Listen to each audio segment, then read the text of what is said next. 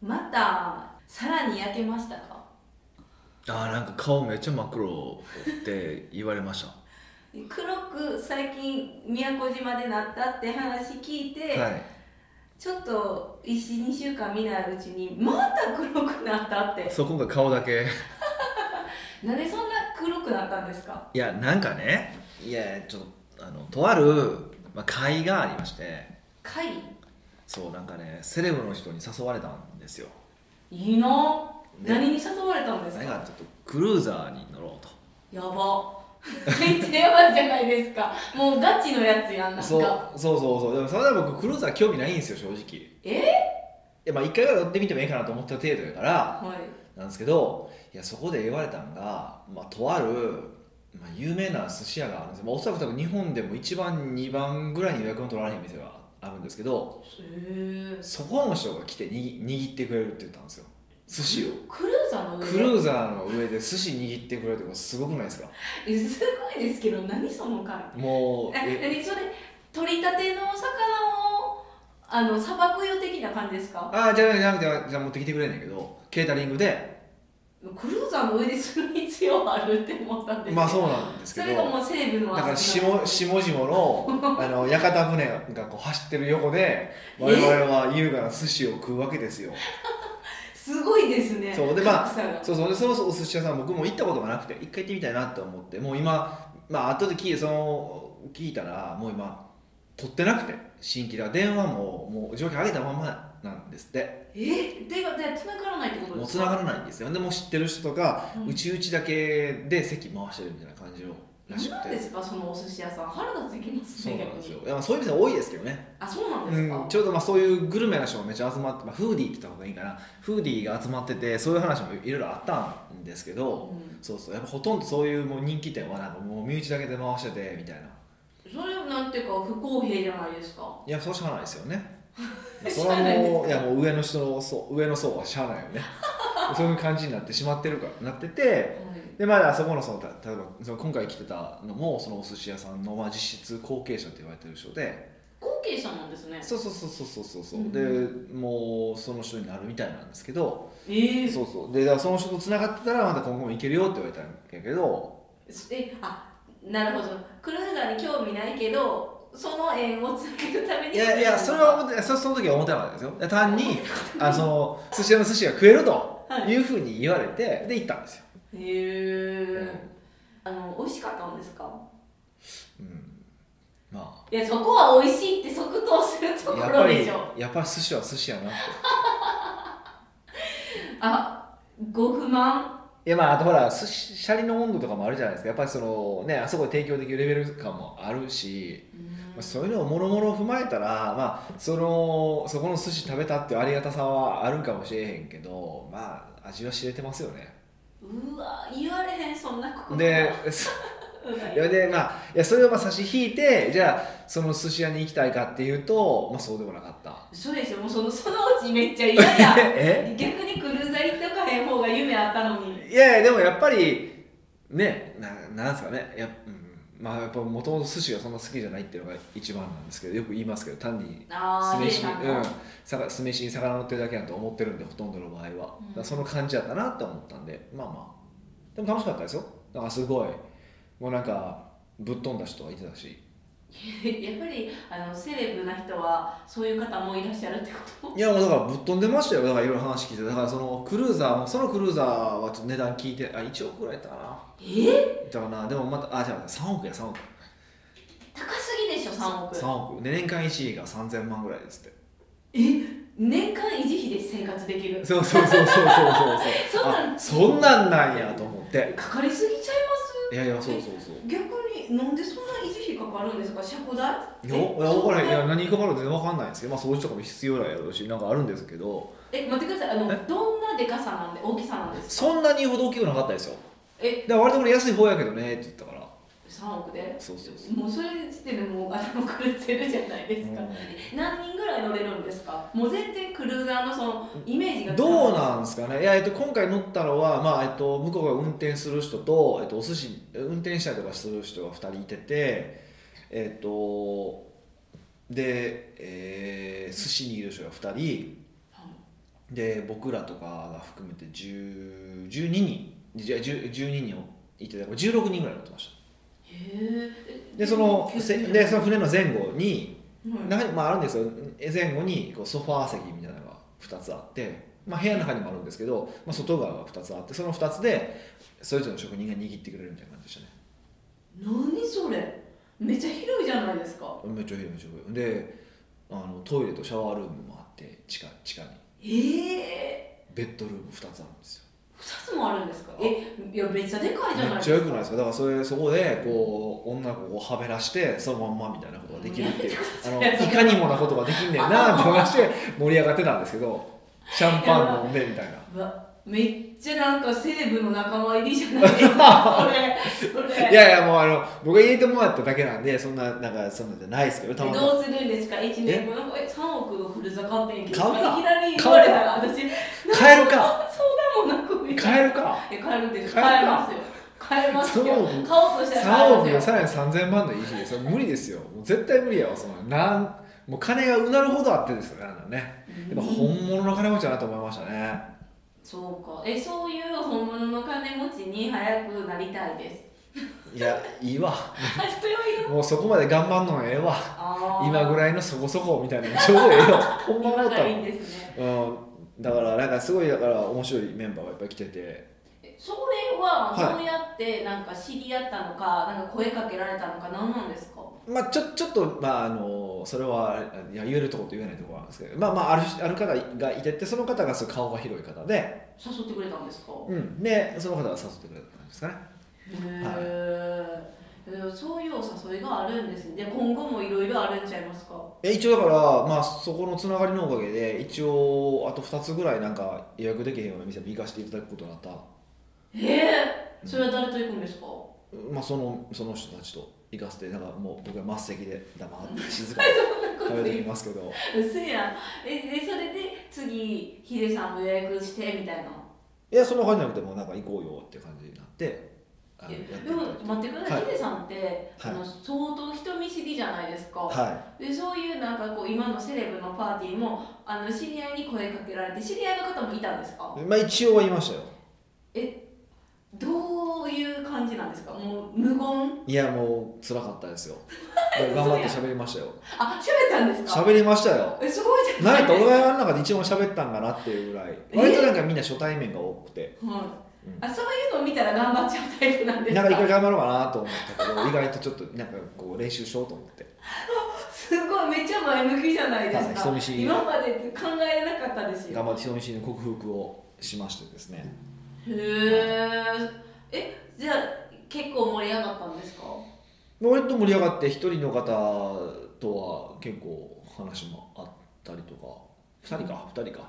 話あって一人はなんかあまあまりにも面白すぎてちょっとぶっ飛んでたんで一回ご飯行きたいなと思ってるんですけうど、はわすごいい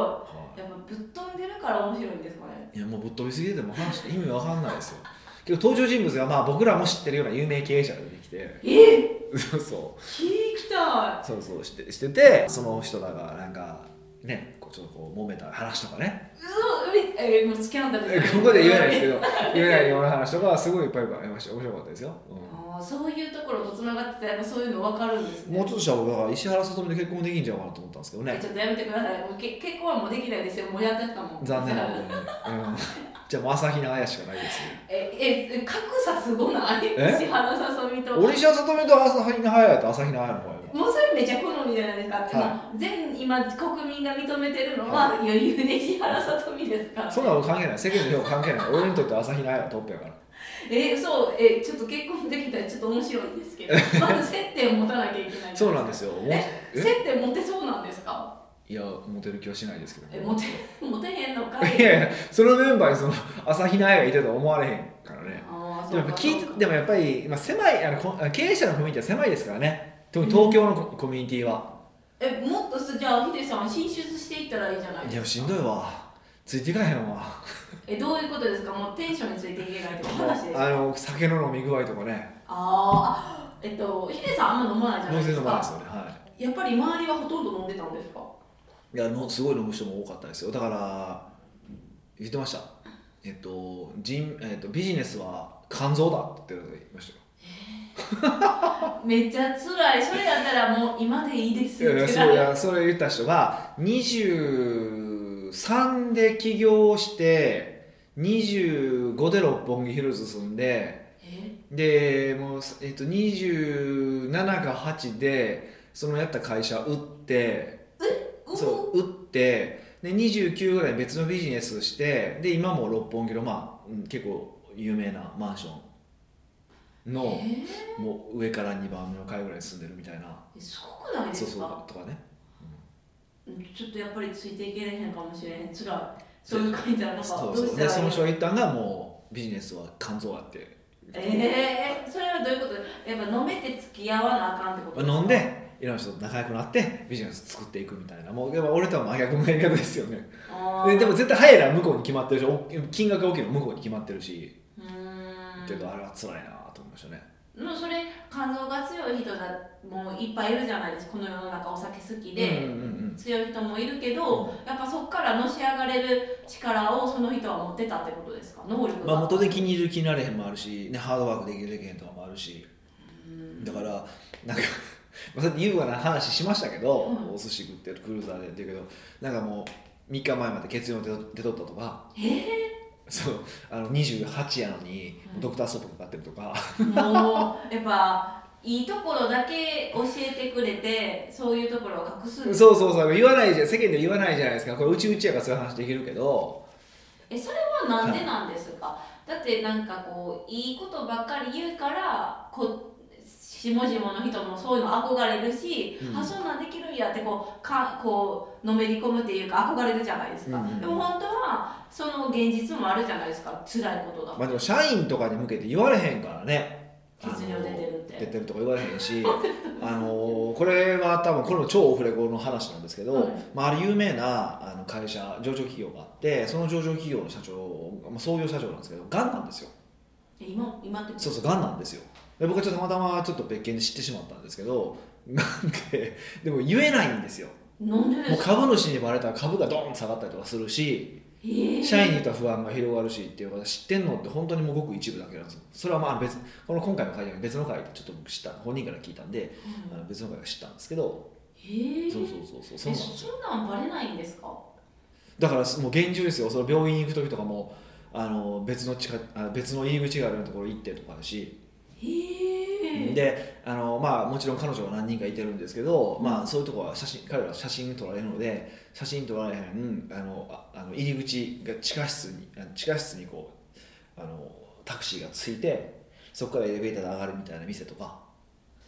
もうなんかすごい証拠隠滅とあいうかのもうあのねなんかドラマみたいな店とかいやおるんですねあやっぱあるみたいですよやっぱりやっぱり私はふ普通でいいやってなりますね。うんそうだからもろもろ考えた結果そこまでがええのかってあれですよねううんん、やっぱ妙やなと思いますよね、うんへえーなんか一見チャラそうなパーティークルーザーと思ったら深い話もあるんですね。なんか結構なんか面白かったですね、うんあんまり接するタイプのメンバーじゃないしぼ僕もああいうタイプの人たちとあんま合わないのでうんうん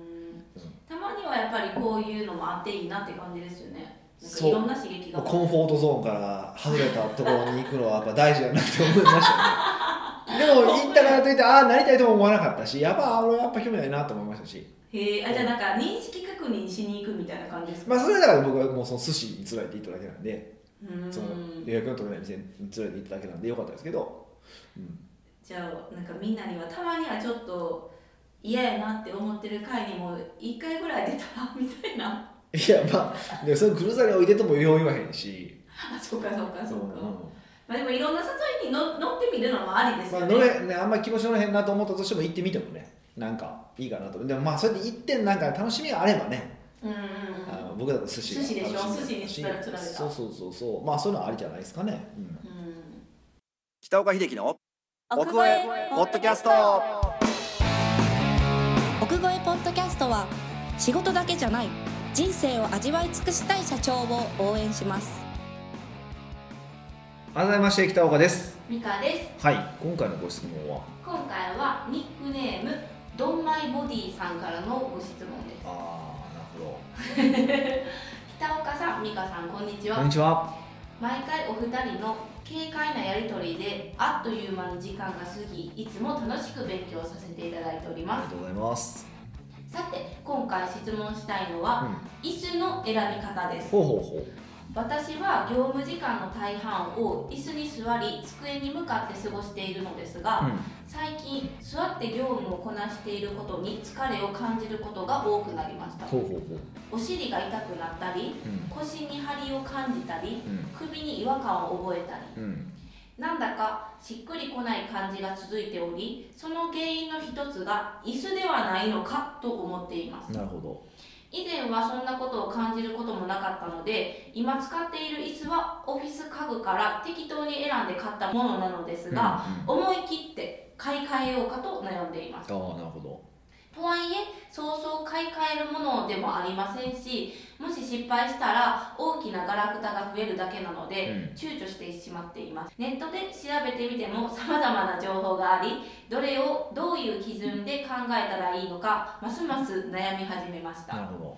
そこで健康と仕事のパフォーマンスに造形が深い北岡さんに椅子の選び方やこだわりなどを聞いてみたいと思い質問した次第ですは椅子の選び方の基準や北岡さんおすすめの椅子などございましたらぜひご教示くださいよろしくお願いしまあすなるほどあれなんか椅子にこだわる人多いですよねなんかね椅子なんかうんハーマンミラーとかどこどこの椅子がいいなとかってえやっぱなんか社長の椅子やぞっていうその社長がいなくてもこう存在感があるじゃないですか椅子ってはあそれはしゃそれはあれよその意味パフォーマンスを上げるとかそういう話じゃないじゃないですほかんまやほんまやそのあパフォーマンスの上げるためにってことですかみんながこだわってるってことですかなんかそのために言い使った方がいいよっていう人結構多いんですけどはい僕それあんまりななんかそうなんかなと思ってるところが正直あってあでも今ちょっと思ったのが、はそいれはこうドンマイボディさんは、はあの椅子に座ってる時間が長い業務の体型の人じゃないでいすか、でもヒデさんって長時間ずっと同じ椅子に座るってなくないですかうん、それがポイントなんですようわ言っちゃったごめんなさいそうそうおもんなそう失格ですねいやいやもうもちろん他にも要素があるからいやそうまずそういうことなんですよ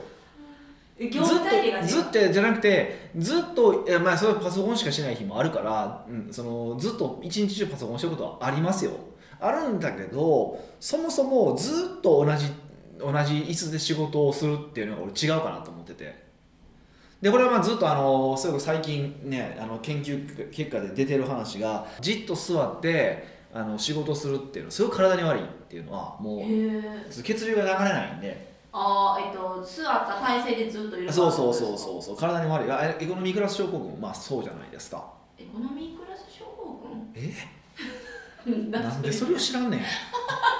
あのまあ要は長長時間その飛行機でね狭い席でエコノミークラスで座ってああそういう意味えそういう意味エコノミーそうそうエコノそうミーそうでそこでこう要は足に足に血流が悪くなるじゃないですか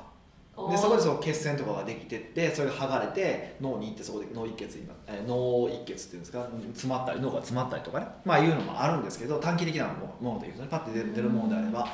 でだからあんまりその座ったまんまっていうのは良くないよねっていうのがもう、あのー研究結果で出てるんですよはいでで、えっとよく言われるのが最近それの解決策としてスタンディングデスクおーあの立ち立立ってって仕事をするっていうデスクもまあ出てきたりとかしてるんですよでそれがいいよっていうふうにすずっと座ってるのが良くないから立って仕事するのがいいよみたいなそのなんか半分そういう感じで出てきてるんですけどどうも最近の科学的な知見を見ると、うん、スタンディングデスクに関してもうまあ別にそのいい成績出てるわけでもないと、へえ、まあ、結局だから人の体って動くために作られてるわけじゃないですか確かに歩いたりとかですそうそうだ、だからじっとしてるってことじゃあんま良くないよねっていうのが、まあ、本来的な意味なんだと思うんですようんうん、で,、えー、とでだからいろいろ広報論家でも僕自身もやったことがあったのがそのスタンディングデスクにして、えっと下にあのウォーキングマシーン やったじゃないですか一時期あれですよねあのジムとかのこそうそうそうそ歩くウォーキうンそグうあマシ自ン分自身一時期やってたじゃないやでっすてかましたでちょっと面白い歩きながら仕事をするっていうのもやってみたんですけどどうも集中力が上がらんから良くない なと。まあマルチタスクやからですか歩きながらそううそうそう、まあ、メール返信するとかやったらまあいいんでしょうけどだから何か考え事するとかだったらいいんでしょうけどちょっともうだからなんていうか一つずつこう重要なライティングコピーライティングするとかだときついなっていうのが正直あってうんこれ無理やなと思ってパフォーマンス上がるわと思って結局それやめて却下して、びっくりしましたもんだって事務所にでっかいウォーキングマシン届きましたもんねそうそうそうまああれもねあげたんやったっけそうですありましたよね今すーちゃんのそうですね、そうですね、あげましたよね。だもうだいぶ前ですよね、それね、だから。で、結結論、まあ、だから、まあ、一番、いやまあ、絶対重要視してるのは、まあ、50分に1回まず休憩するってことですよね、10分間。おーで、休憩って、みんな座って YouTube とか見たりとか、スマホとか見たりとかするんですけど、それは休憩になってないんですよ。気分転換にはなってるんですけど。おー気分転換だから、本来的な意味の休憩っていうのは、その10分間は動くっていうことですよね。動く休憩やのにそうそうそうっていう発想なんですよえだから動くっていうのがもうその休憩やのになんですけど本来の休憩っていうのは仕事の休憩っていうのは10分間動くってことが大事ではいだから、あのまあ、僕自身は、まあ、休憩ごとその10分ごとにやるそのトレーニングと決めててこのトレーニングするこのトレーニングする決めててそれをやるっていう感じにやってますねもうなんていうかすごいですねなんかききつい仕事時間も全部きつい仕事50分もきついし10分間のトレーニングもそれエンドレスに続くんでしょいやバシバシきついのいやあの僕は割と多分きついのはバーピーとかするんで、4分間ひたすらバーピーするっていうのもあるんですけどあのねヒートトレーニングとかですねって言われるやつですねはするんですけど、まあ、そういうのじゃなくてえいいからあストレッチとかでもいいしもうあじゃあその近くのコーヒーショップにコーヒーを買いに行くとかあ全然それでそれでいいんですよおーで要は歩くことによってふくらはぎっていうのがそのポンプ機能が第二の心臓と言われてるんでふくらはぎってその歩くことによって血液を上に上げたりとかするんです動くで血流をだから回してあげるってことが大事なのであの動くってことが大事だってことですねへえもうそもそも椅子の話ちゃうやんみたいな感じそうなんですよ。もともとはそこからまずまず考えなあかんよってことなんですよ。もう仕事のスタイルを見直さなきゃいけないってことなんですねそうそうそうそう。おー50分ワンセットで10分休憩で10分間は動くうんっていうのを取り入れるだけでもドンマイボディさんがなっているお尻痛くなったりとか腰うんき首に違和感とかあるけどはいそれが解決しそうな雰囲気じゃないですか、まあ、完全解決しないと思います。だいぶマシになると思います。ねまあ、とはやっぱり長いのはその座ってる時間やから椅子ですよねって話になるんですけど僕の見解では、まあ、僕もいろんな椅子試したんですよ今の椅子も結構いいあの事務所の椅子はいい椅子じゃないですかはなんですけどまあいろいろ考えた結果違うなってあ椅子関係ないわっていうのがいそう考えた結果関係ないんですいろいろやって試したんですけど、うん椅子は関係ねえやと思って重要なのは何かっていうとその、まあ、椅子椅子の値段っていうよりは椅子の値段っていうよりはその姿勢の問題なんですよ仕事する時の。また難しいわ姿勢 でどういうことかっていうとえっと足をベタっとつくじゃないですかあの椅子座ってたら座る時にペタッとつけるってことですもちかろんつけるじゃないですか、うんまあ、ついてないのはまあまあ論外なんですけどえもう私浮いてるんですけどそれそれで論外なんですけえどで も絶対みんないますよこの聞いてる中であ私も浮いてるっていう人、うん、で、えっと、なんで正しくはベタっとつくっていうことでつけた状態で膝が直角になってることまず聴覚って90度ですよね90度になってること、まあ、90度まであるじゃないですか次腰あるじゃないですか太ももと腰もちゃんと90度になってることでパソコンを打つわけパソコンなんですけどパソコンもえっとなんていうかな腕を真下に下ろす腕真下に下ろすじゃないですか腕を真下に下ろしてそのまんまあの肘だけ曲げて前に曲げてこの今度肘が90度になってるはいへえこの状態で、えっと、キーボードが打てる打つキーボードを打つでかつはいかつ、えーディスプレイあーえノーパスやったらあかんってことだよパパパソコンディスパソコンのディスプレイが、えっと、の一番上が自分の、まあ、もしもう少し、まあ、一番上かないしは上の方でいいんですけどが自分の目線の高さのことなかなか全然今の環境ではできないそうなんですよでそれがベストだってことなんですよでも一つ申し上げてその、はなんですかキーボードがまずこの直角90度やったらこう分かれてなかったら無理じゃねみたいいやそれはできできるじゃないですかなこうやってそうそうしああーのこうこうやってってなんか閉じで閉じたらちゃんとだからストンと腕が真下に降りてることですよね二の腕のところですねそうするとノートパソコン基本ダメなんですよねえですよねディスプレイつないでノートパソコンでもディスプレイつないであのやるのがまあベストいやこのもう今その言われた姿勢をに,、はにしながらおおいるんですけど、はいそれでももうちょっとしんどいですよいい今までこんな体勢でおそらくその体勢を取ってると、えっと、普通の椅子だと背中開くんですよもう戻れれないそうだから背中にクッションを置あクッション置いていいんですくかクッションは置く背中にクッションを置へえくそうそうそう何のためにこれはちょうどでだからちゃんと、えっと、腰の骨ってこあ背骨か腰のところの骨の背骨って、まあ、背骨ってこう S 字カーブが入ってるんですよわ、はかりますでちょっと腰の方ってちょっとその S 字カーブへこみの部分ですよねい、およでへこみの部分にちゃんとクッションが入ってれば、まあ、ある程度簡単に背中がもたれつつやると、まあ、割と楽にその姿勢で仕事ができますええでだから本当に会社で仕事をするんであればその姿勢が取れる机とデスクを用意するだから本当は椅子とデスクの問題なんですよそうですよなんぼ椅子よかってもデスクデスクが高かったたらもう無理じゃないですかもうあのハーレーみたいなハーレーの運転みおたかいなしいねそうあのあ上にあるあのアメリカ人とかのなんかハーレーとかみたいになるじゃないですかとかあの北斗の拳の敵みたいなバイクになるじゃないですかディスプレイめっちゃ上の方になるじゃないですもかうディスプレイ見えへんそうそうが正しいんですよだからそういうふうにできれば一番ベストだと思うんですよじゃあこれはもうタイトル的に椅子の選び方じゃなくて椅子と机の選び方になっちゃいますよまあそうでもええんやけどねでも大体標準的な椅子と標準的な机だとその人はできるからへえ、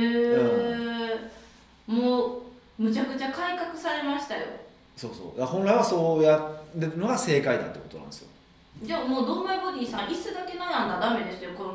なんか机も一緒に買わなきゃそうだからまあ椅子買ってみてその高さに合わせてでしょうけどね、まあ、大体デスクは標準的な高さってそんな変わらないんで多分それでいけるはずなんで普通の表そんなになんかあまりにも体がでかい小さいとかじゃなければ標準だったらいいってそうそうそうそうへえそういうことなんですよね。でだからもうそのやっぱディスプレイはやっぱ用意してやるのがいいですよね。だから僕自身もあディスプレイも用意してやったやるとやっぱ全然違います違うんですか落差が違いますその後へえでもこう持ち運びのノートパソコンでそうやって事務所でよし仕事するぞっていう時はノーパソじゃなくてディスプレイがあった方がいいよそうそうそうそう今私が譲り受けて使ってるやつあるじゃないですかなんて言えばいいんですかあの何の話ですこかのノートパソコンをあ上に置く台のやつですねそうです、はいはい、そはれい、そそれもそう台を台そうあノートパソコンを台に置いたらちょっとあれはディスプレイがそこ自分の目の高さになるんですよあれってそうですそうですそうでですだからもう一個あの、えー、とキーボードあるでしょありまキーボードもセットで渡したでしょすそうですあれで使えたら使ったらいいんですようーんだからその姿勢できるはずなんですよだからこのディスプレイ買わなくてもそのノートパソコンを置く台を買えば値とそのキーボードそれはキーボードからな、まあ、どっちを買うんで しょ確かにそうそうそうそうまあ邪魔にならないのはやっぱりそのキーボードの方がねそうでデす、ィスプレイでいかいから、はいあそういうやり方でもいいと思います、へえまただディスプレイで2つあると要はそのノートパソコンの画面と大きいディスプレイもう1個あるとその両面見ながら仕事もできるからなんか逆なになんか見ながら仕事しないといけない時あるじゃないですかトレーダーみたいなそうそうそうそれには使いやすいからあーで最近はその iPad がそれその機能ができるからへえ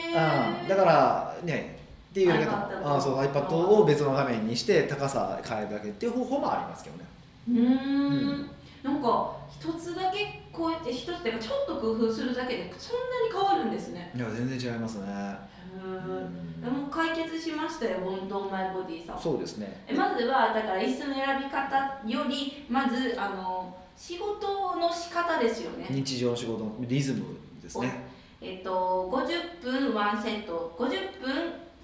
仕事10分動おく休みを休憩を動く2回ってことですねワンセットっていう仕組みにしていくってことですよね、うんで10分間はこう YouTube とか座って何かをするんじゃなくて10分間動くってことですよねそうそうそうそうそれをするリズムに変えるのと、まあ、椅子とテーブルを直角でできるように膝変えて膝と腰ですよね膝と腰とあの腕ですね肘ですね肘を直直角角にになってだからまあ要は首もまっすぐ上になるってことですよねこれだけでちょっとなんていうか私にとっては筋トレになりますよだからあのー50分間筋トレが肘置きがついてたらは肘置きに肘を置きながらできたら一番いいんですけどねいへえそうそうそうもっと楽にできますよねで要はその前傾姿勢になならないことです前傾姿勢になると首が前頭が前に出るから頭が頭って背骨一本ずつ支えてるわけじゃないですか重首い首でだからやっぱ首が痛くなったりとかするから下げやっぱ後ろ下げるってことだから直角腰と腰と腰が直角っていうのはそういうことでもう真上あ頭が真上にあるってことですよねうんうんという姿勢で仕事をすると、その今お尻痛くなったりちょっと腰痛とか感じてるけどちょっと和らがぐ和らぐんじゃないかなってことですね。そうそうそううんでもう一個まあ裏技というか最近むっちゃあこれめっちゃええやんっていうのがなんですか寝ながら仕事する。あのじゃないんですけ どそれ椅子なんですけど椅い子さ最後に持ってきたじゃないですか。やいや椅子なんですけど多分それでずっと一日仕事はできへんからえあどのんな椅子ですかバランスボールで仕事するって人いてるじゃないですかはあれバランスボールで高さが低すぎてその表姿勢なんかあんま良くないんですけどい。うん最近ねすごい椅子を見つけたんですよどんな椅子かっていうともう棒一本で立ってるんですよ椅子がどういうことで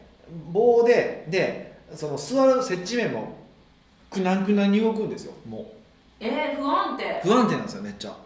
ちゃんといい姿勢で座らないとくにゃってなってこけ横にこけるんですけめどっちゃいやっていう椅子があってトレーニングや。そうそうそうだからちゃんとバランスボールよりも結構バランスを取りづらい椅子があってうん体幹鍛えられ。そうそううそれでそれで仕事をするんですよ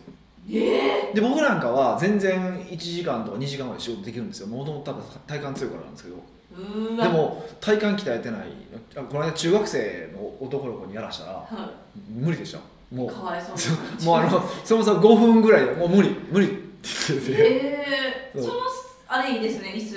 そうなんですよトレーニングになりそう。そうトレーニングしながらできるっていうので、えー、それはちょっと難易度高いです。こう上級者うのん、星5個上上ぐ級だらけい。どそういう椅子もあるよってことは知っておくと、まあ、今後ねあ